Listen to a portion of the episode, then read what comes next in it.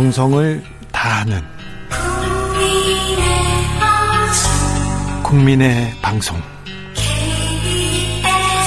KBS 주진우 라이브. 그냥 그렇다고요.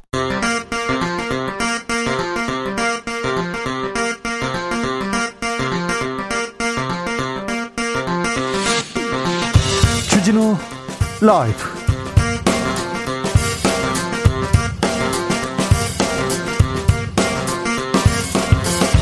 2022년 4월 8일 금요일입니다. 안녕하십니까. 주진우입니다.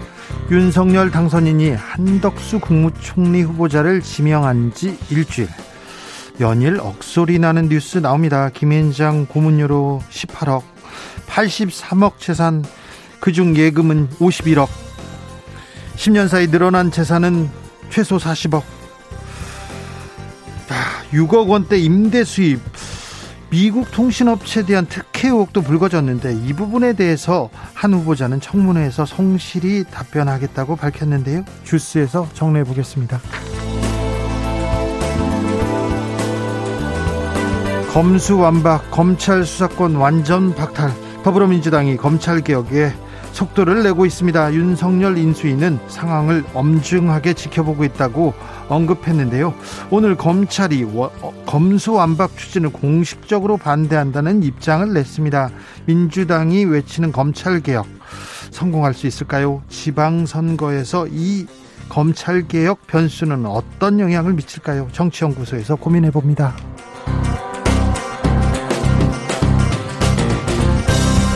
지방선거 최대 격전지는 경기도. 어제 국민의힘 유승민 후보 만나봤고요. 네. 예비 후보죠. 오늘은 민주당의 출사표를 낸 염태영 전 수원시장 경기지사 예비 후보 만나보겠습니다. 나비처럼 날아 벌처럼 쏜다. 여기는 주진우 라이브입니다.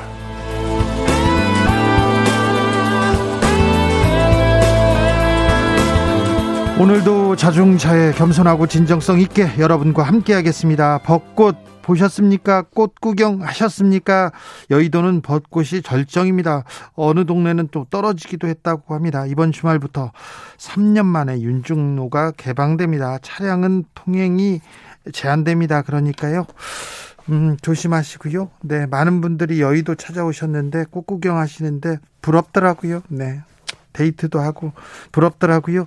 코로나 시대의 봄날이지만 봄은 봄입니다. 봄은 아름답지만 짧습니다. 그래서 잘 즐겨야 되는데 짧은 봄 여러분 어떻게 보내시는지 좀 알려주십시오. 눈으로 봄을 보고 귀로는 당연히 주진우 라이브입니다. 주진우 라이브 어디서 함께하고 계신지 소식 전해주십시오. 샵 9730 짧은 문자 50원 긴 문자는 100원이고요. 콩으로 보내시면 무료입니다. 그럼 주진우 라이브 시작하겠습니다.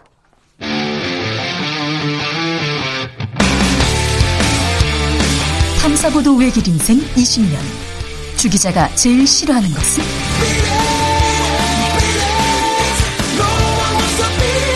이 세상에서 비리와 부리가 사라지는 그날까지.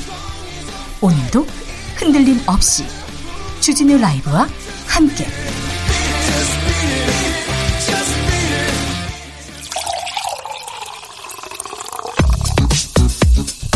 진짜 중요한 뉴스만 쭉 뽑아냈습니다. 주스.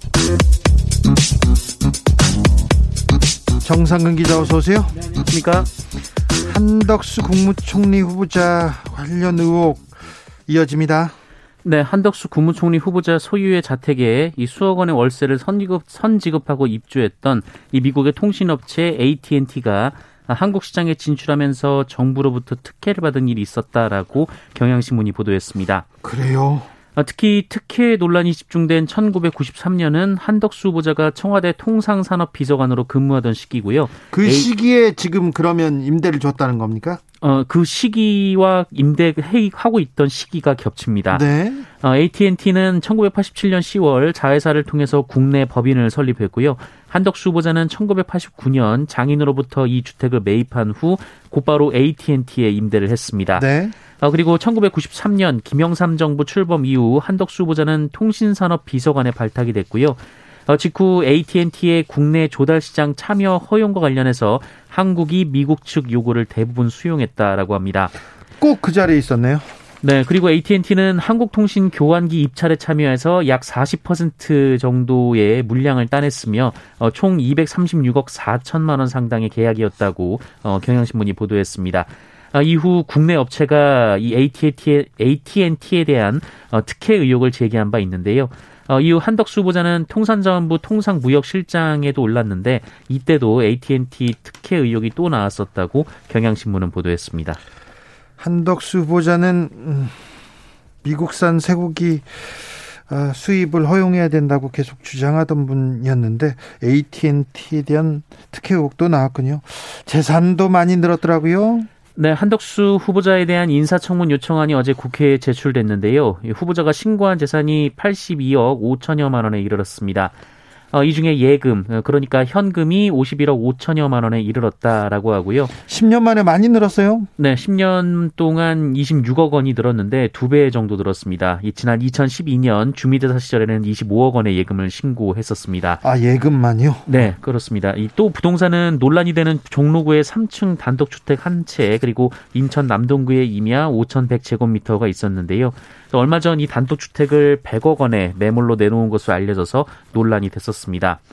어, 그리고 이 단독주택 월세 계약 당시 이 집 근처에 있는 부동산이 아니라 이 외국인들이 자주 이용하는 용산구 유엔빌리지 일대 부동산에 집을 내놨다라는 보도가 나와서요.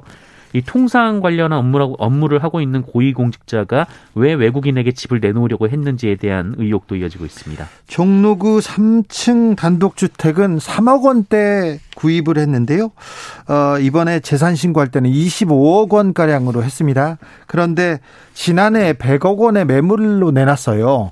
그러면 이게 100억짜리죠. 100억짜리죠. 25억은 공시지가입니다. 그러니까 공무원들이 20억 공시 20억짜리 집에 살고 있다고 하는데 사실 들어보면 60억일 경우가 많고요. 70억인 경우도 많습니다. 이것도 마찬가지죠. 이거 시가가 100억 원대면 100억짜리죠. 그러니까 음 예금이 50억 원이 넘고요. 그리고 집도 100억 원이 넘습니다. 집과 예금만 150억 원이 넘습니다. 그러니까 얼핏 보면 4년 만에 아니 10년 만에 100억 이상 재산이 는 거네요. 아, 네. 신기한 재테크. 네. 한덕수 후보자는 뭐라고 합니까? 네, 한덕수 후보자는 오늘 기자들과 만난 자리에서 해명 자료를 냈고 또 자료를 정리해 제출했다라면서 네. 이 청문회에서 성실하게 잘 설명하겠다라고 밝혔습니다. 윤석열 당선인은 다음 주부터 지방을 순회합니다. 네, 다음 주부터 윤석열 당선인이 대구 경북을 시작으로 지역 순회에 나선다고 당선인 측 배현진 대변인이 밝혔습니다. 네. 어, 기자들의 주요 관심사는 대구 경북 방문 과정에서 박근혜 전 대통령을 예방할 것인가 어, 여기에 질문이 있었는데요. 네. 어, 배현진 대변인은 그 부분도 검토를 하고 있지만 결정된 바는 없다라고 답했습니다. 또 얼마 뒤면 세월호 8주기인데요. 어, 이를 맞아 전남 목포나 경기 안산 등 세월호 관련 현장을 찾아 추모할 계획이 있느냐 이 질문에 대해서는 아직 정해진 바가 없다라고 말했습니다. 알겠습니다. 박근혜 전 대통령이 영상을 찍어서 올렸어요? 네, 박근혜 전 대통령은 오늘 이 국민의힘 대구시장 경선에 출마한 자신의 측근 유영아 변호사에 대해 공개 지지를 선언하는 영상을 발표했습니다. 어, 후원회장 자격이긴 하지만 이 전직 대통령이 지방선거 예비 후보를 공개적으로 지지한 것 자체가 이례적인 일입니다. 어, 또 박근혜 전 대통령이 정치적으로 메시지를 내놓은 것은 지난 2017년 이후 5년 1개월 만입니다. 네. 어, 박근혜 전 대통령은 유영아 후보의 부탁도 있었지만 이심점심이었다라면서 어, 본인, 본인을 알고 알던 거의 모든 사람이 떠나가고 심지어 본인과의 인연을 부정할 때도 흔들림 없이 묵묵히 본인의 곁에서 힘든 시간을 함께 참아냈다라고 어, 말했습니다. 또 본인이 못다 이룬 꿈을 유영아 변호사가 대신 이뤄줄 것을 믿고 있다라고 덧붙였습니다. 어, 이에 대구시장에 출마한 홍준표 의원은 자신의 SNS에 좀 서운하다고 했습니까? 네, 대구시장 경선이 정책 대결의 장이 아니라 어, 전직 대통령 8위, 대통령 당선자 8위 선거로 변질됐다라고 주장했습니다. 알겠습니다. 조원진 대표를 비롯해서 많은 사람들이 박근혜 전 대통령을 외치고 있는데 아무튼 유형아 변호사를 위해서 지지 영상을 만들어서 올렸습니다. 네. 대구 선거에 어떤 변수가 될지 어, 기자들은 선거의 왕 박근혜 돌아왔다 이렇게 기사를 쓰고 있는데 이번 선거에도 박근혜 바람은 영향을 미칠지 한번 지켜보시죠. 음. 국민의힘에서 신임 원내대표로 권성동 의원 선출했습니다. 네, 국민의힘 신임 원내대표는 사선의 권성동 의원이 됐습니다. 어, 권성동 의원은 소속 의원 중 102명이 참석한 중에 가운데 81표를 어, 얻어서요. 21표를 얻은 조혜진 의원을 큰 차이로 제치고 당선이 됐습니다. 얼마 전에도 권, 어, 권성동 의원 원내대표로 나왔었는데 그때는 3위를 기록했는데 네. 이번엔 네. 좀 압도적인 승리네요. 네, 권성동 의원은 윤석열 정부와 국민의힘이 순항하도록 야당과의 협치에 더욱더 정력을 쏟겠다라면서 어, 대선 과정에서 당선인께 직원과 쓴소리를 마다하지 않았는데 앞으로도 할 말을 하는 강단으로 대통령과 당이 국민 눈높이에서 벗어나는 일이 없도록 하겠다라고 말했습니다. 윤석열 당선인 바로 축하 전화를 했습니다. 네, 배현진 대변인에 따르면 윤석열 당선인은 권성동 신임 원내대표에게 국민을 위해 함께 제대로 일해봅시다라는 말을 했다고 하고요.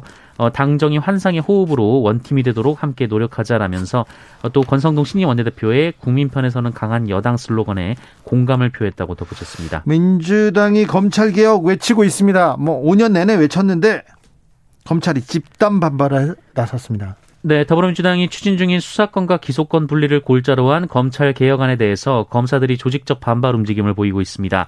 어, 검찰 내부 게시판에서 시작이 됐는데요. 이 권상대 대검찰청 정책기획과장이 어, 최근 법사위 내부에서 이 사보임이 이루어졌는데 어, 이로 인해 민주당의 의지대로 이 쟁점 한 건이 본회의에 올라갈 가능성이 커졌다라고 주장했습니다. 어, 이 글은 김호수 검찰총장의 사전 승인을 받고 내부망에 게시된 것으로 알려졌는데요. 김호수 총장도 그러면 승인했다는 건가요? 네, 이 박찬록 부산지검 2차장 검사가 댓글에서 어, 우리 시간 오랜 시간 우리 사회를 지탱해온 형사 사법 체계를 정치적 이해에 따라 하루아침에 갈아엎는다는 자체가 무섭고 흉하다라고 주장하기도 했고요. 또 김종우 대검 형사 이과장은 검사의 수사는 경찰의 무고한 사람 과잉 수사나 어, 부실 수사의 경우 이를 시정하기 위해 필요하다라고 주장했습니다. 어, 이후 검찰 내부망에서는 일선 검찰청 소속 검사들의 비슷한 입장문이 잇따라 게시됐고요. 이 과정에서 김호수 총장과 고검장, 검사장들의 입장 표명이 촉구됐습니다. 대검에서도 입장을 냈어요. 네, 오늘 오후 입장을 냈는데요. 이 개정 형사법 시행 후 1년이 지난 지금까지 여러 문제점이 확인됐다면서 지금은 이를 해소하고 안착시키는 것이 시급하다라고 밝혔습니다. 어, 수사권 기소권 분리는 물론이고 앞서 이미 이루어졌던 검경 수사권 조정도 다시 고려해야 한다라는 입장으로 풀이됩니다. 어, 또 대검찰청은 정치권의 검찰 수사기능 전면 폐지 법안 추진에 반대한다라면서 어, 검사가 직접 사실관계를 확인하지 못하도록 하는 것은 형사 사법 절차를 하루아침에 바꾸는 것으로 극심한 혼란을 가져올 뿐 아니라 이 선진 법제에서는 유례를 찾아볼 수 없다라고 강조했습니다. 마라도에서 마라도 해상에서 헬기가 추락했습니다. 두 명이 사망했습니다. 네, 오늘 오전 1시 32분쯤 이 제주도 서귀포시 대정읍 마라도 남서방 370km 해상에서 남해 해경청 항공대 소속 헬기가 추락했습니다. 어, 이 사고로 헬기에 탑승한 승무원 4명 중 항공대 부기장인 50대 어, 정모경이 그리고 전탐사인 20대 황모 경장이 숨졌고요. 이 정비사인 40대 차모 경장이 실종이 됐습니다. 어, 기장인 40대 최모 경감은 인근에 있던 해경 경비 함정에 구조돼 생명에 지장은 없는 상태로 알려졌습니다. 어, 이 헬기는 마라도 인근 해상에 있던 경비함정 3012함에 이 구조대원 6명을 내려준 뒤 이륙해서 다시 부산으로 가려다가 추락했습니다. 어, 당시 경비함정은 대만 해역에서 조난 신고가 접수된 선박을 수색하기 위해서 이동 중이었습니다. 코로나 상황은 어떻습니까? 네, 오늘 신규 확진자 수는 20만 5,333명이었습니다. 어제보다 2만여 명 정도 줄었고요. 일주일 전과 비교하면 7만 5천여 명 정도 적었습니다. 어, 다수의 국내 대학 연구팀은 공통적으로 유행 감소를 전망하면서 이달 말에서 다음 달 초 하루 확진자가 10만 명대 초반 수준으로 떨어질 것이다 전망하기도 했습니다. 네. 정부가 신속 항원 검사 안 하기로 했습니까? 네, 정부는 다음 주부터 보건소 선별진료소에서 시행하던 신속 항원 검사를 중단할 예정입니다. 어, 또한 가동률이 20, 30%대로 떨어지고 있는 어, 중등증 병상과 생활치료센터는 어, 지역별 사정에 맞게 축소해 나갈 것이라고 밝혔습니다. 네. 김의겸 총리는 많은 전문가들의 예상대로 4월 들어 오미크론의 감소세가 확실해지고 있다라면서 이 정, 정점 상황을 대비해서 지난 1월부터 이 지속적으로 준비해온 우리의 의료 대응 체계가 다행히 안정적으로 작동했다라고 말했습니다. 아, 다만 고위험군인 60세 이상 고령층의 발생 비중이 지속적으로 높아지고 있어서 안심할 상황은 아니라고 덧붙였습니다. 이명박 전 대통령이 명예를 훼손당했다고 소송을 냈는데요. 항소심에서도 졌어요. 네, 이 서울고법은 오늘 그 이명박 전 대통령이 MBC와 이 스트레이트 진행자들을 상대로 제기한 이 정정보도 등의 청구 소송에서 네. 1심과 마찬가지로 원고 패소 판결했습니다. 이명박 대통령이 저도 고소했습니다. 이 사건으로. 네. 어, 스트레이트는 지난 2018년 그 이명박 전 대통령 최측근과 이 동명이인인 A 씨로부터 어, 리밍보라는 인물이 이 자신에게 거액의 달러를 송금하려 했다라는 제보를 받았다 이런 방송을 했는데요. 어, 이를 근거로 이명박 전 대통령의 비자금 의혹을 제기한 바 있습니다. 네. 어, 이명박 전 대통령은 이에 정정보도 그리고 손해배상금을 청구했는데요. 그 1심에서는 청구를 기각했고요. 항소심도 원고의 항소를 받아들이지 않았습니다. 네. 네. 제가 미국에서 미국 정부의 문서들을 가져다가요 이렇게 공개해 가지고요. 네. 재판에서 이겼습니다. 이명박 대통령이 재판을 하면요 보통 쉽게 지지 않거든요. 네. 굉장히 꼼꼼하게 하는데 제가 이겼습니다. 네. 축하드립니다. 네. 네. 참고로 박근혜 전 대통령이 저 고소한 것도 제가 이겼습니다. 네. 네. 축하. 저도 한번 어떻게? 네. 네. 알겠습니다. 아이고. 휠체어를 탄 장애인이 에스, 에스컬레이터를 탔어요. 넘어졌어요. 숨지는 사고가 발생했습니다. 네, 어제나 서울 지하철역 9호선 양천 향교역 역사 안에서 이 휠체어를 탄 장애인이 에스컬레이터를 이용해 올라가려다 어, 추락해 숨지는 일이 벌어졌습니다. 어제 있었던 일입니다. 어제. 네, 휠체어는 에스컬레이터를 이용할 수 없는데요. 그 에스컬레이터 진입을 막는 차단봉은 없었습니다. 네. 어, 서울 메트로 9호선은 이 차단봉 설치는 법적 의무 사항은 아니다라고 설명을 했고요. 또 에스컬레이터와 이 40m 정도 떨어진 곳에 엘리베이터가 운행하고 있었기 때문에 이 경찰은 고인이 왜 에스컬레이터를 이용하게 됐는지 그 경위를 조사하고 있습니다. 네, 장애인이 지하철을 이용하려다 숨지는 사고가 발생했습니다. 안타깝네요. 생활고에 시달리다 자녀 자녀 두 명을 살해한 모친이 있네요. 네, 어, 초등학생 자녀 두 명을 살해한 모친이 경찰에 붙잡혔습니다. 이 서울 금천경찰서는 40대 여성을 살인 등 혐의로 조사 중이라고 밝혔는데요. 이 여성은 지난 5일 어, 서울 금천구의 한 다세대 주택에서 이 초등학생인 아들 두 명의 목을 졸라 살해한 혐의를 받고 있습니다. 어, 남편의 도박 빚으로 불화가 쌓여 별거를 하다가 빚으로 집까지 압류된 상황에서 압박감과 불안감 등 이 생활고 때문에 범행을 저질렀다라고 진술했다고 하는데요. 어, 그동안 남편의 월급으로 자녀를 양육해오고 있었지만 남편과 연락도 닿지 않자 이 잠을 이루지 못할 정도로 불안해했던 것으로 전해졌습니다. 어, 이 여성은 아이들과 거리로 나앉을 생각을 하니 비참해서 아이들을 살해한 뒤 따라 죽으려 했다라는 취지로 진술한 것으로 알려졌고요. 어, 실제로 극단적 선택을 시도했으나 실패한 것으로 전해졌습니다. 이후 남편을 찾아가 자녀들을 살해한 사실을 털어놨고 이 남편과 함께 어제 오후 자수를 했습니다. 어, 경찰은 구속영장을 신청할 계획입니다. 아, 남편은 양육비를 주지 않았고요. 연락도 닿지 않았고 생활고에 시달리다 자녀 두 명을 살해한 어머니가 있습니다. 너무 안타까운 뉴스네요. 주스 정상근 기자 함께했습니다. 감사합니다. 고맙습니다. OKK님께서 집 살 때 현금 구매하지 그럼 카드 결제합니까? 이렇게 얘기했는데 네, 카드로 사야 된다는 얘기는 제가 한 적이 없고요. 아, 한덕수 총리 후보자는 5년간 카드를 어, 전혀 사용하지 않은 걸로 지금 보도되고 있습니다. 어떤 영인인지는 또 아, 취재가 되는 대로 말씀드리겠습니다. 0861님께서는 최저임금 9,160원으로 78년간 일해야 18억 원 모을 수 있습니다. 단 한 푼도 안 썼을 때 가능합니다. 아, 그렇군요. 정승태님, 서민들을 위한 정책을 펼치기에는 일반 국민들과의 삶이 괴리감이 좀 있는 것 같아요. 능력이야 뛰어나겠지만 일반 서민의 삶을 잘 이해하고 있을까요? 기회가 기득권에게만 제공되는 것이 안타깝습니다. 이렇게 얘기합니다. 2919님 공직자들의 재산 왜 이렇게 기하급수적으로 늘어나는 것인지 부러워해야 하는 걸까요? 얘기합니다. 그러게요. 왜 이렇게 부자는 쉽게 부자가 부자는 계속 부자가 되고 가난한 사람도 계속 가난해지는지 안타깝습니다. 이 양극화, 부의 불평등 이 부분에 대해서 조금 고민을 해주셨으면 합니다. 정치권에서 말입니다. 4567님께서 벚꽃 놓칠까봐 북악산 등산 왔습니다. 만개한 나무도 있고요. 아직 안 핀 나무도 있네요. 주 기자님, 북악산 오세요 얘기했는데, 아, 북악산이 이제 청와대 뒷길이 공개됐답니다. 북악, 북악산 가시기 바랍니다. 저는, 네, 등산 해본 적이 없어요. 네.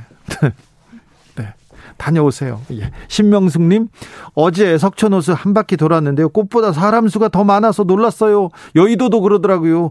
어, 각별히 거리두기 조심하셔야 됩니다. 1893님, 제주도는요, 눈꽃이 꽃눈이 막 쌓였어요. 와, 진짜요? 와.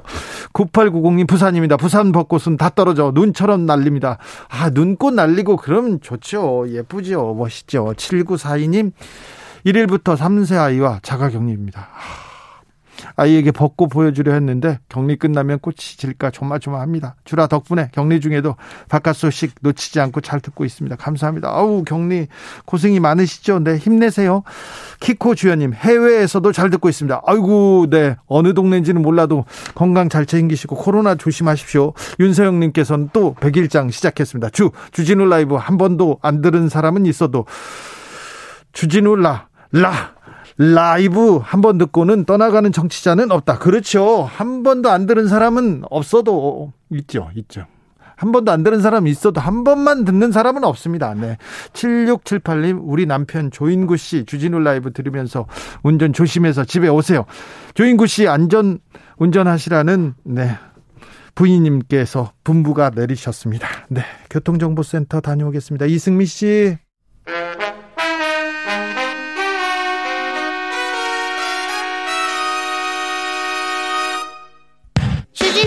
애청자 인증 퀴즈. 슈라를 처음부터 끝까지 잘 듣기만 하면 선물이 팡팡. 여러분이 슈라를 얼마나 사랑하는지 확인해 보기 위해 애청자 인증 퀴즈를 준비해 보았습니다. 지난 방송 중 한 부분을 짧게 들려드릴 텐데요. 잘 듣고 뻐꾸기 소리에 가려진 단어를 맞춰주시면 됩니다. 그럼 문제 드릴게요. 2022년 4월 7일 목요일 한준의 KBS 축구 해설위원과 함께한 꼬레막 코너입니다. 이번 월드컵에서 어떤 선수가 반짝반짝 빛날까요? 누구를 주목해야 됩니까? 우리 대표팀에서 제가 봤을 때 역시 가장 잘해줘야만 하고 기대를 하는 선수는 선수가 요즘은 있고 없고에 따라서 우리 대표팀의 이른바 공격 전개, 빌드업 자체가 상당히 달라집니다. 어, 얼마 전에 결혼, 결혼을 했고 지금 러시아 리그 말고 지금 서울에 와서 뛰죠? 네, 그게 이제 러시아의 그 우크라이나 침공 그 네. 사태로 말미암아서 FIFA가 러시아 리그에서 활약하는 외국인 선수들을 잠깐 동안 다른 클럽들에 자유롭게 계약을 할 수 있게 해줬습니다. 우리나라 남자 축구 국가대표 미드필더로 벤투호의 황태자로 불리는 이 선수는 누구일까요? 보기 드릴게요. 1번 황선호, 2번 황인범, 다시 한번 들려드릴게요. 1번 황선호, 2번 황인범, 샵9730 짧은 문자 50원 긴 문자는 100원입니다. 지금부터 정답 보내주시는 분들 중 추첨을 통해 5만원 상당의 편의점 상품권 드리겠습니다. 주진우 라이브 애청자 인증 퀴즈 월요일에 또 만나요.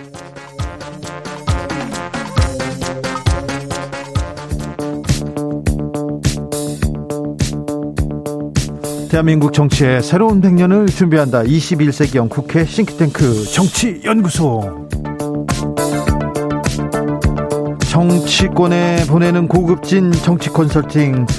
정치 컨설팅 모두 나에게 맡겨라. 박시영 TV 진행자 어서 오세요. 네, 반갑습니다. 박시영입니다. 오늘의 컨설팅은 의뢰인을 모셨습니다. 아, 민주당. 그런가요? 네. 민주당 어떻게 해야 됩니까? 개혁을 어떻게 해야 됩니까? 의뢰인 나오셨습니다. 더불어민주당 정당혁신 추진위원회 장경태 의원. 네, 안녕하세요. 장경태입니다. 네. 민주당 괜찮겠어요? 민주당이 수렁에 빠졌다. 어두운 터널로 들어간다. 이런 얘기를 어, 뭐 민주당에서도 하고 국민의힘에서도 합니다. 국민의힘이 걱정하고 있더라고요. 오지랖인 것 같고요. 어찌됐건 네. 창조의 전제 조건은 파괴라고 생각합니다. 아무튼 저희가 더 낫고 더 겸손하게 국민께 더 가까이 다가가기 위한 노력하는 과정이라고 여겨주셨으면 좋겠고요. 네. 어찌됐건 저희가 더 낮은 자세로 더 노력하겠습니다. 더 낮은 자세, 뭐 쇄신한다, 반성한다. 그런데 민주당 그 쇄신 잘 되나 이거 의문을 갖는 사람들이 많아서 오늘은 쪽집게로 쪽집게로 정치 컨설팅 해드리려고 민주당 편 준비했습니다. 자, 어, 박시영 도사님 아닙니다. 네. 컨설턴트가 오늘 얘기를 해야 되는데 민주당에서 지금 검찰 개혁 계속 외치고 있습니다. 외치고 있고 그리고 검찰에서는 내놓고 반발하기 시작했어요. 네, 이게 참 어려운 숙제인데요. 근데 굉장히 오래 끈 이야기입니다. 사실 네, 뭐 많은 사실 몇 년 됐어요. 그래 2, 3년 된 것 같은데 네. 느낌에. 그런데 이제 지금은 뭔가 결론을 좀 내려야 할 시점이 온 것 같아요. 더 이상 뭐 다음 선거가 있으니까 영향을 끼친다 자꾸 그렇게 얘기하는데 어 만약에 이번에도 검찰 개혁을 법안 처리를 제대로 하지 못하면 아마 핵심 지지층 내부에서 굉장히 반발이 클 것 같고요. 어 민주당이 지방선거에서 굉장히 고전할 겁니다. 물론 네. 통과시키더라도 후유증은 있을 거예요. 그렇죠. 근데 야- 양쪽 다 이 후유증이 있겠지만 그렇다면 적어도 핵심 지지층을 지키는 쪽이 더 오히려 낫다. 저는 뭐 그렇게 권유를 하고 싶고요. 그 다음에 이제 민- 민생 개혁이라든가 여러 가지의 정치 교체에 대한 관련 입법 처리해야 할 내용들이 상당히 많이 산적해 있습니다. 그런 부분들을 동시에 가- 과감히 같이 해야죠. 마치 검찰 개혁, 언론 개혁만을 위해서 지금 하고 있는 건 아니거든요. 여러 혁신 과제들이 있고 지금 민주당이 또 기초원 관련해서는 중대 선거구제 약속을 했고 그런데 공교롭게도 이 부분은 정의당이나 어, 군소정당들도 다 동의하면서도 어, 국민의힘이 지금 반대해서 이게 진전이 안 되고 있거든요. 근데 국민들은 잘 모릅니다. 문강호님께서 민주당 검수한박에 목매면 또 패배합니다. 검수한박은 이미 늦었어요. 민생을 파고 드- 들어가세요. 그것만이 살 길입니다. 민주당 지지층에서도 이렇게 얘기하는 사람들이 아. 그런, 그런 분들도 분명히 계시죠. 그래서, 어, 오로지 뭐 검수한박, 검찰개혁, 언론개혁만 얘기하는, 근데 언론개혁에 대해서도 국민들 여론조사 해보면 굉장히 높습니다. 언론에 네? 대한, 언론이 너무, 어, 언론에 대한 불신이 크죠. 뭐 등등해서 불신이 굉장히 커졌고요. 그런데 프레임을 분명히 야당 쪽에, 아, 여당, 이제 앞으로 여당 쪽에서는 그렇게 그 만들 겁니다. 오로지 검찰 개혁, 이런 프레임을 만들 건데, 어, 그래서 이제 민생 개혁도 함께 챙기면서 이 문제도 어, 반드시 이번에 처리하는 것이 민주당한테는 오히려 도움이 된다. 저는 뭐 이 개혁이냐 아니냐의 문제는 아닌 것 같고요. 어찌되건 여러 가지 정상화의 과정이고 가장 중요한 것은 민생이든 검찰이든 언론이든 약속 입법이라는 걸 좀 강조드리고 싶어요. 그동안 저희 더불어민주당이 항상 저희가 국민들께 지탄을 받았던 이유가 내로남불이 아니냐, 왜 약속을 안 지키느냐 이런 부분이었는데 이거야말로 이 정말 정부 이 문재인 정부를 잘 마무리하고 또 앞으로 20 이제 일대 국회가 열, 개원한 지 2년이나 됐지만 문재인 정부 출범에 앞서서 더불어민주당이 새롭게 태어나는 약속 입법을 하는 과정이다. 이렇게 생각해 주셨으면 좋겠습니다. 그렇습니다. 그 지난 대선에서 이재명 후보가 약속했던 여러 법안들, 네. 어, 개혁안들 정책도 있지 않습니까? 네. 그런 정책들을 특히 이제 공통 공약 같은 경우는 윤석열 당선자 측에서 받아 안을 수 있도록 그건 계속 촉구를 해야 할 거고요. 그다음에 이제 이재명 후보가 약속했던 정책 중에서 민주당이 입법 활동으로 뒷받침해야 할 것들이 있지 않습니까? 이 검찰 개혁도 언론 개혁도 약속했던 부분 아닙니까? 네. 그렇기 때문에 어, 과감히 실천하는 게 맞는 거죠. 사실 거기에서 더불어서 저희가 정치 교체를 약속드렸었거든요. 그러니까 네. 가장 중요한 게 이 다당제 개혁. 우리 윤석열 당선인께서도 다- 이 다당제 정치 선호한다고 하셨고 그리고 안철수 안철수 인수위원장도 위원장. 그러셨고 이준석 대표도 다당제를 다들 소신이라고 밝혀오셨기 때문에 지금이나 지금이야말로 정치 교체 적기다라고 말씀드리고 싶고요. 지금 현재 국회 본청 앞에서 이 기초의회 중대선거구제를 위한 농성 중에 있습니다. 그렇기 때문에 저도 국회 정개특위에서 계속 요구를 하고 있는데 갑자기 국민의힘 입장을 바꿔서 못하겠다 이러시니까 참 안타깝게 생각하고 있습니다.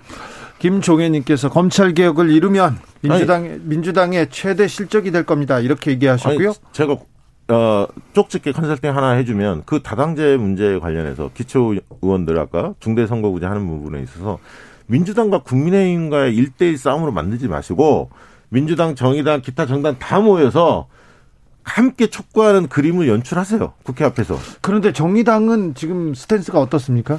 저희가 이제 재정당 뭐 이 원외 정당을 포함해서 7개 정당과 함께 또 기자회견을 하기도 했고요. 200여 개 시민단체가 연대해서 어, 심- 기자회견도 개최하고 여러 가지 국민의힘에 이 성의 있는 이 어떤 협의를 촉구하는 기자회견 등을 격- 하고 있습니다. 이제 그럼에도 불구하고 어찌됐건 이 여러 가지 이 정치 교체에 대한 국민의힘의 입장이 조금 바뀐 것 같아서 저희가 국회 농성도 시작했고요. 또 여러 가지 이제 앞으로 어, 같이 할 수 있는 연대의 노력들 해 나가겠습니다. 왜냐하면 네. 정의당이 좀 앞장서게 만들어야 하는 이유가 이게 또 통과 안 되면 민주당 탓을 할 가능성이 있어요. 군소 정당들은. 왜냐하면 의석수가 많기 때문에 왜 못했냐 이렇게 이야기합니다만 그래서 그런 경우 그런 어떤 여론이 나오지 않도록 의견이 나오지 않도록 오히려 군소정당을 앞에 세워서 같이 네. 하시는 게 좋다. 네. 어, 저희는 정치 개혁으로 지금 얘기가 넘어갔는데 정치자들은 정치자들은 검찰 개혁 얘기가 나오니까 또 뜨겁습니다. 최승우님 어차피 이번 선거는 안 됩니다. 검찰 개혁이나 합시다. 후대를 위해서요. 9909님 저는 아직 젊은가 봐요. 배부르고 등 따순 나라보다 정의가 바로 선 나라에 살고 싶습니다. 지속 가능 발전은 정의에 기반합니다. 이렇게 얘기하십니다. 5176님께서 말도 안 되는 얘기 그만하세요. 차기 정부 윤 대통령이 거부권 행사하면 땡입니다. 얘기합니다. 3921님, 검수완박은 무슨 차라리 통일 대박이 낫겠다. 이렇게 얘기합니다. 검수완박 말고요. 검찰개혁 방법론이 다른 것도 있죠. 왜 사람들은 검찰개혁, 검수, 검수완박 이렇게 생각하죠? 가장 기본이 이제 검찰이 그동안 기소 독점권을 유지하고 있으면서 준 사법기관이라고 불리지 않았습니까? 그러니까 본인들이 수사해서 본인들이 수사한 자료를 바탕으로 해서 본인들이 유죄인지 무죄인지까지 판단해서 기소를 하는 거기 때문에 선수이자 감독의 역할을 하고 있기 때문에 그런 부분 좀 분리해서 이제 형사소송법이 70년간 정착이 되기도 했으니 네. 이제 앞으로는 좀 더 이 선진국 모델로 가야 된다라는 의견들이 많으신 것 같습니다. 네, 그리고 최근에 이제 검찰의 행태를 보면 어 정말 그 한쪽 편만 너무 과혹하게 하는 것을 국민들이 좀 보고 있는 것 같아요. 어, 좀 검찰 좀 심하다.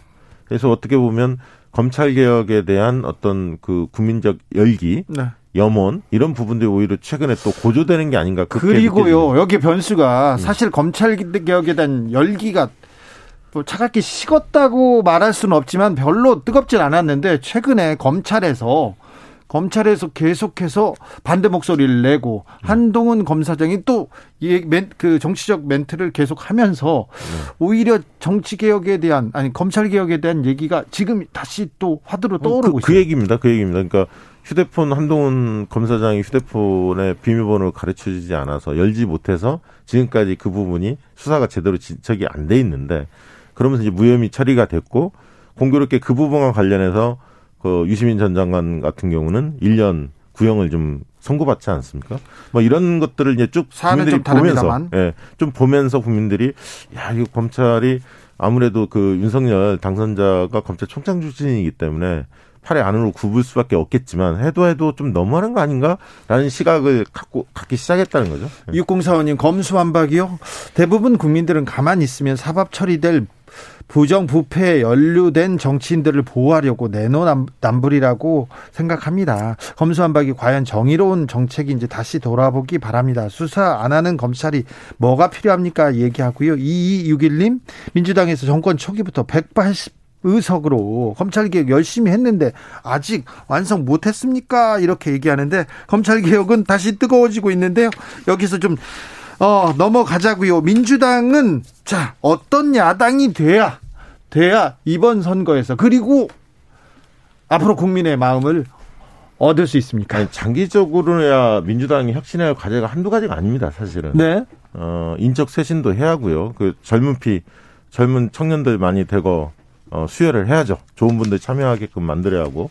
그다음에 책임 있는 분들 책임 지, 지우게 만드는 게 필요하고요. 사실. 근데 그런 목소리 없습니다.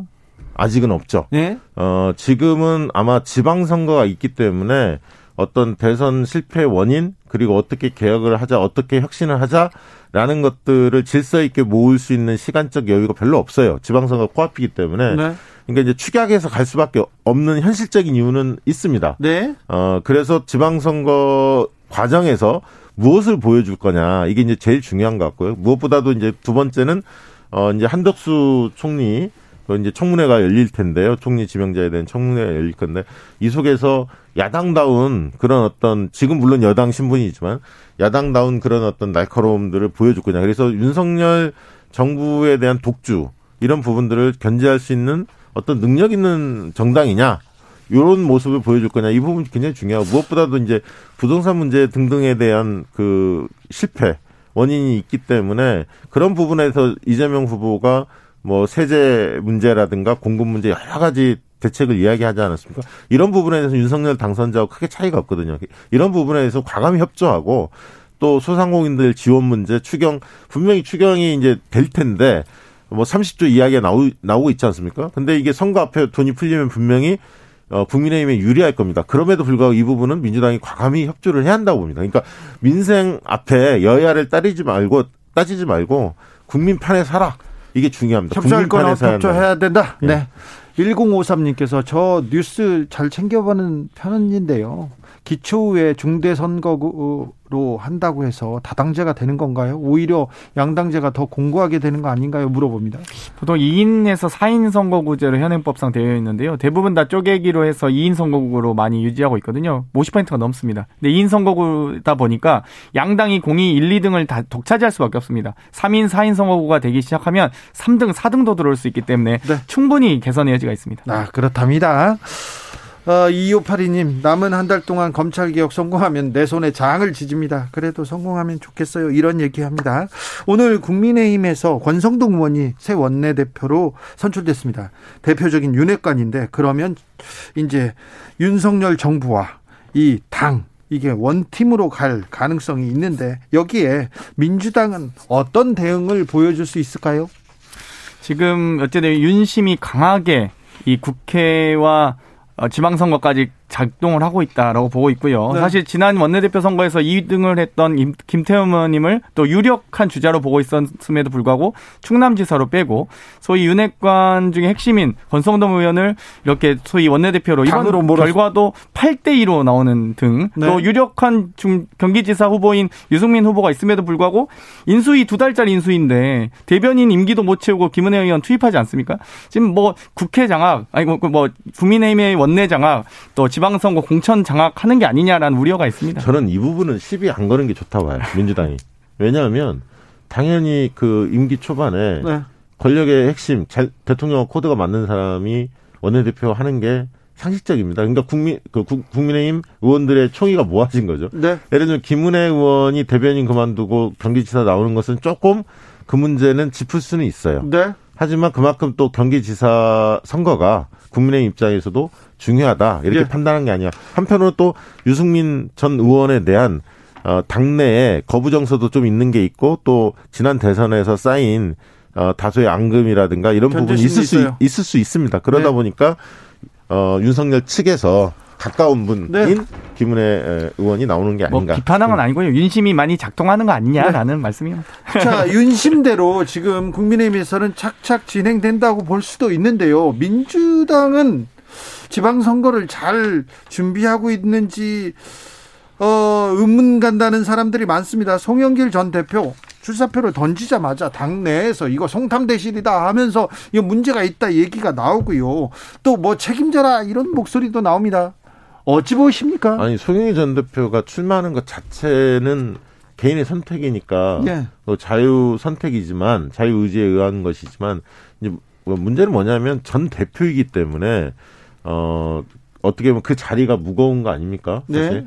그렇기 때문에 어, 주소지 이전을 통해서 이렇게 나오는 거에 대해서 어, 경쟁력이 만약에 본선 경쟁력이 굉장히 높다면 그 부분에 대해서 당내에서 인정하는 분위기가 더 높을 텐데 본선 경쟁력에서 아직은 오세훈 후보하고 여론조사 해보면 다른 후보와 큰 차이 없이 많이 밀리는 상황이거든요.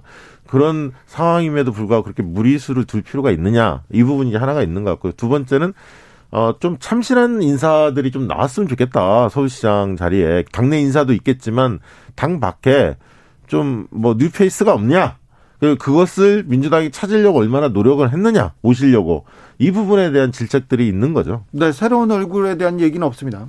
아무래도 이 전 직전 또 당 대표시기 때문에 중량감 있는 행보를 좀 기대하다 보니까 여러 가지 의견들이 좀 많이 충돌하는 것 같습니다. 다만 이제 이 당내외 여러 참신한 후보군을 좀 더 구성해서 이 용광로 선거를 좀 더 했었으면 좋았을 텐데 아무래도 직전 당 대표가 나오신다고 하니까 당 외부에 계신 분들은 아무래도 좀 부담스러울 수 있다 그런 부분들이 좀 아쉽게 생각했고요. 여러 가지 아마 이 오늘 뭐 여러 가지 의견들이 뭐 서울 지역 의원님들이 다 의견 조율을 하고 있기 때문에 지혜로운 또 결실을 맺지 않을까 예상합니다. 모집을 할것 같아요. 그래요? 민주당의 서울 지역은 그러면 어떤 후보가 떠오를까요?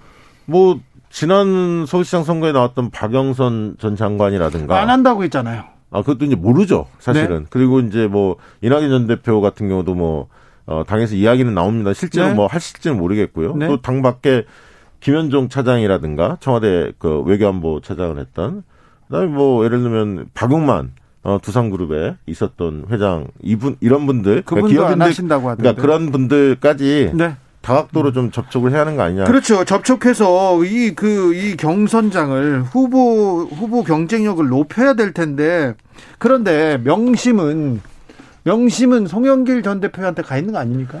그건 잘 모르겠습니다. 왜냐하면 그 이명, 이재명 후보의 입장에서는 고마움을 분명히 느끼고 있을 겁니다. 송영길 대표가 헌신적으로 노력하지 않았습니까?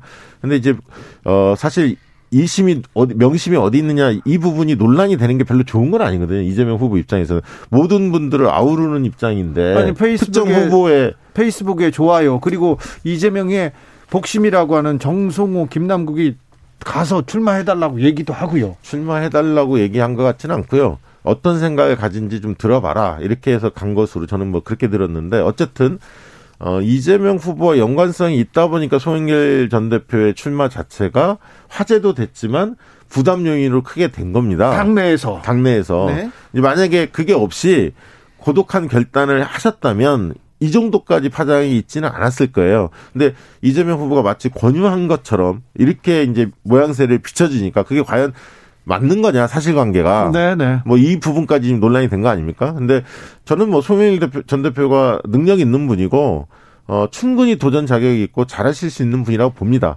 다만 이제 전직 대표였기 때문에 어 여러 당내 의원들하고 충분하게 소통하고 이재명 후보 이재명 그 상임 고문의 이야기 뭐 뭔가 거, 그쪽에서 추대하는 분위기 속으로 속에서 나오는 것처럼 이렇게 하는 모양새로 비춰진 것은 송영희 전 대표한테도 정치적 부담이 될 수 있다 그렇게 봅니다. 아, 민주당에 고민이 많네요. 뭐 항상 선거 과정에서 특히 이제 대선 패배 이후 직후에 열리는 또 선거이기 때문에 당 내외를 추스리는 과정 또 여러 후보군을 또 정지 작업을 해야 되는 부분들이 아마 저희 당 우리 당에 또 과제로 남아 있는 것 같습니다. 어, 경기도지사 후보는 많지만 또 거기에서 또 룰을 두고 설전 다른 내용을 두고 설전 여기 뜨겁습니다. 경선 룰 경기도는 그렇게 뜨거울 것 같지는 않아요. 그래요? 그러니까 왜냐하면 김동연 후보도 어제 뭐 저희 방송에서 나와서 경선 룰 문제는 당이 결정되면 그대로 따르겠다. 명확히 했고요. 그다음에 이제 뭐 조정식 후보께서 이제 그 옛날에 국민 참여 경선인데 그 시민 선거인단 같이 그런 방식으로 얘기하시는데 그거는 지금 뭐 경선 룰에서 받아들이기 어려운 측면 아닙니까? 그 이미 이제 당의 룰 자체가 큰 원칙이 정해져 있기 때문에 그렇게 본다면 현재 룰이 존중되는 그런 어, 상황에서 경선이 치러지지 않을까. 다만 어, 당에서는 2배수, 3배수 이 규정이 있기 때문에 한 분을 탈락할 건지, 지금 네 분이니까요. 김동연 후보까지 본다면, 이 부분이 한 분, 두 분 경선을 치를 건지, 세 분 경선을 할 건지, 아니면 네 분까지 다 열 건지, 아마 그 부분이 쟁점이 되지 않을까 싶습니다. 아무래도 도지사 경선은 여러 가지 압축 과정이 있을 것 같은데요. 뭐 그 부분은 어찌됐건 이 공간위에서 중앙당 공간위에서 결정할 부분이기 때문에 아마 가장 중요한 것은 이 경선 룰을 포함해서 후보 간의 합의가 이루어질 수 있는 게 매우 중요한 것 같습니다. 어찌됐건 당원 단계에 있는 룰대로 이 기본으로 하되 조금의 어떤 여러 가지 어떤 변수들을 넣거나 혹은 이, 이 경선 흥행을 위해서 뭐 가능한 요소라면 후보 간의 합의를 전제로 해서 가능할 수 있다 이렇게 봅니다. 당에서 당이 원하면 어, 모든 민주당 의원이나 민주당 직자들은 다 뛰어들 생각이 있습니까? 어디를? 지방선거에?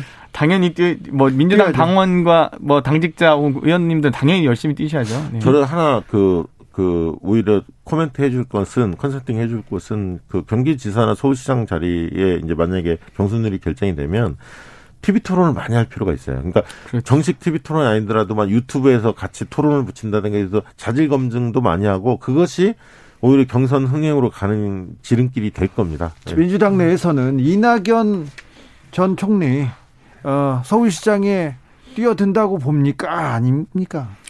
뭐 제가 예측하기거나 혹은 당 다른 의원님들이 예측은 참 어려운 부분인데요. 어찌되었건 당의 소중한 자산이시기도 하고 또 이 서울시장 후보로서 충분히 경쟁력 있는 분위기시기 때문에 아마도 개인의 좀 어려움을 딛고 네. 당을 위해 혹은 또 국민과 시민을 위해서 뭐 뛰실 생각도 각오도 하시지 않을까 이렇게 기대합니다. 그렇죠. 그 근데 그 민주당에서 기대 다른 의원들도 기대가 좀 크죠. 뭐 있는 의원님도 계시죠. 네. 저는 뭐 사실 가능성 있는 당내외 모든 인사들이 뛰어드는 게 제일 좋다고 봅니다. 그래서 경선을 하면 네 경선을 해야 한다고 봅니다. 경선을 그렇게. 하면 그좀 궁금해지겠네요. 네, 외부 인사도 좀 경쟁 있는 한두 분 참여하고 네. 당내 인사들 다 나올 수 있는 분들 나오고 네. 그게 낫죠. 네. 자, 좀 변수를 한두 개만 챙겨볼까요? 일단 인사청문회가 변수가 될 수 있습니다. 이번 지방선거에. 어, 총리 후보자 인사청문회는 준비를 잘하고 있습니까? 뭐 이번에 이제 국무총리 인사 인청위원은 다 발표가 되었고요. 여러 가지 그동안 이제 뭐 여러 국정 철학에 대한 문제, 또 윤리에 대한 문제, 정책에 대한 문제 여러 가지 지점에서 아마 한덕수 총리님이 과연 15년 만에 이렇게 이 GDP 2만 불 시대에 한국과 이제 3만 5천 불을 넘어서고 있는 이 시대의 대한민국이 분명히 달라졌는데 과연 이 시대 정신을 잘 따라갈 수 있을지 철저하게 검증할 예정입니다. 어, 처음에는 뭐 무난하게 통과되지 않을까 싶었는데 그렇죠. 민주당도 반대만 할 수는 없었어요. 네, 네. 근데 이제 한두 가지 의혹들이 계속 지금 쏟아지고 있거든요. 네. 그래서 야 이게 그렇게 순탄하지 않겠구나라고 저는 뭐 느낌이 옵니다. 네. 어, 다음 주에 음, 어, 당선자가 당선인이 TK를 방문하면서 어, 박근혜 전 대통령을 만날 가능성이 매우 높아지고 있습니다. 이거는 변수로 작용할까요? 어, 당연히 뭐 만나시는 게 그 필요하지 않을까요? 지금 이제 예를 들면 국민의힘 내부에서도 박근혜 전 대통령을 또 아직도 어, 지지하는 분들이 있잖아요. 영향력은 상당하죠. 네, 그분들까지 뭐 끌어안는 것이 윤석열 당선자 입장에서는 필요한 일이기 때문에 그런데 이제 공교롭게도 지금 대구에서 어쨌든 유영아 변호사를 밀고 있지 않습니까? 박근혜 전 대통령이. 네, 공개적으로, 공개적으로 메시지를. 냈어요. 예, 그래서 어, 그 부분 때문에 더 주목을 받을 것 같아요. 시점상. 네. 근데 이제 여론조사 상으로 보면 홍준표 전 대표가 상당히 앞서가고 있는데 저는 어, 홍준표 전 대표를 박심이 박근혜 대통령 전 대통령이 아무리 민다 하더라도 그것을 뒤엎을 정도가 될까? 쉽지 않다고 봅니다. 왜냐하면 어, 유영아 변호사가 과연 홍준표 전 대표의 정치적 위상이 맞먹을 정도의 그런 걸 보여준 게 있느냐. 단순히 박근혜 전 대통령을, 어, 적극적으로 4, 5년 동안 이 돌봤다. 뒤에서 어쨌든 의리를 지켰다. 이것만 가지고, 어, 대구시장 손을 들어주기에는 대구 시민들이 그렇게 판단하지 않을 것 같습니다. 3282님께서 586 정치로는 이제 끝났습니다. 180석 가지고도 개혁 못하는 민주당 철저히 민생으로 돌아가야 국민의 신뢰를 받습니다. 이렇게 얘기했는데 최재성, 김영춘 어, 일부 정치인들의 은퇴 선언 당내에서는 어떻게 보고 있어요? 상당히 긍정적으로 보고 있고요. 가장 좋은 국회는 국민을 닮은 국회죠. 새로운 시각과 다양한 가치관을 가진 분들이 넓은 국회를 만들어야 되는데 그러지 못했다는 어떤 비판도 있고요. 이번에 저희가 정당혁신 추진위원회에서 4차 혁신안을 발표했는데 그중 핵심이 또 세대균형 공천제입니다. 그래서 다양한 세대가 어, 특정 세대가 50%를 넘지 않도록 하는 등의 여러 가지 조항들을 넣었습니다. 그래서 보다 더 새로운 분들과 함께 또 보다 더 국민과 가까운 국회와 정치를 해 나갔으면 좋겠습니다. 그러니까 저는 이제 586 중에서도 이미 뭐 3선, 4선, 5선 뭐 이렇게 해서 충분히 자기 어, 역량을 발휘했거나 기회가 부여됐던 분들은 어, 이제 이제 그 돌아가시는 게 좋고요. 그리고 초선 재선인 분들이 있어요. 586이지만 늦게 정치에 뛰어들었던 분. 그런 분들은 기회가 더 펼칠, 펼칠 기회가 저는 있다고 봅니다. 그러니까 그 무조건 586 용태론에 전 동의하지 않고 그 중에서도 옥석을 가리고 얼마나 정치 활동을 했는지 기간도 네. 좀 따져보고 이렇게 아니, 하는 거 아닌가 또 선수로 자르면 그 경륜을 경륜은 아니 근데 삼선 연임 초과 금지 그것도 발의를 하지 않았어요? 네, 발의했습니다. 네. 3123님께서 네. 민주당은요 챕터가 바뀌어서 다음 장으로 책장을 넘길 시점인데 계속 그 페이지에 머물면서 곱씹는 음. 느낌입니다. 아니 근데 박지원 비대위원장도 있잖아요. 정치, 너무 그렇게 볼 건 아니죠. 정치 교체를 할 거면 과감하게 익숙한 페이지를 넘겨서 새로운 이야기로 국민에게 다가가야죠. 맨날 같은 사람이 신물 나요. 때 박지원도 있습니다. 민주당 신물 난대요. 뭐 아무래도 저희가 그만큼 여러 가지 민주주의의 토대를 만들어 온 역사가 있기 때문에 또 이 세 번의 민주정부를 구축해 온 과정이 있기 때문에 그 거기에 대한 관성은 당연히 있을 수 있다고 보고요. 다만 저희가 이제는 이 소위 사기 민주정부의 출범에 실패한 정당으로서 이제는 사기 민주정부를 준비하기 위한 미래 아젠다들 여러 가지 앞으로 준비해야 될 것들이 많이 남아 있다고 생각합니다. 5년 만에 실패했어요. 크게 반성해야 됩니다. 그런데. 이번 지방선거에서 민주당이 좀 희망의 싹을 틔울 수 있을까요? 글쎄요, 그렇게 뭐 희망적인 것 같지는 않지만 희망적이지 않대요. 다만 어, 어, 일방적으로 국민의힘이 압도적 우위를 점할 것 같지는 않아요. 그러니까 17석이지 않습니까? 10대 7 이럴 가능성이 저는 높다고 보는데 뭐 민주당이 아주 잘하면 뭐 9대 8 정도까지 좁힐 수는 있겠지만 민주당이 그 다수 단체장을 배출할 가능성은 그렇게 높아 보이지는 않습니다. 네. 비관적이래요. 더 열심히 하셔야 되겠어요. 선거는 동, 둥근 거니까요. 열심히 노력하겠습니다. 그렇습니까? 정치연구소 박시영 대표의 컨설팅 민주당 편이었습니다. 오늘은 우리 장경태 의원님 고생 많으셨습니다. 네, 감사합니다. 박시영 컨설턴트도 어, 고생 많으셨습니다. 다음 주에는 국민의힘 편이 준비되어 있습니다. 그러니까 많은 기대, 관심 부탁드리겠습니다. 어, 저는요, 여기서 1부 줄이고 2부에서 다시 어, 돌아오겠습니다. 오, 2부 뜨겁습니다. 기대하셔도 좋습니다.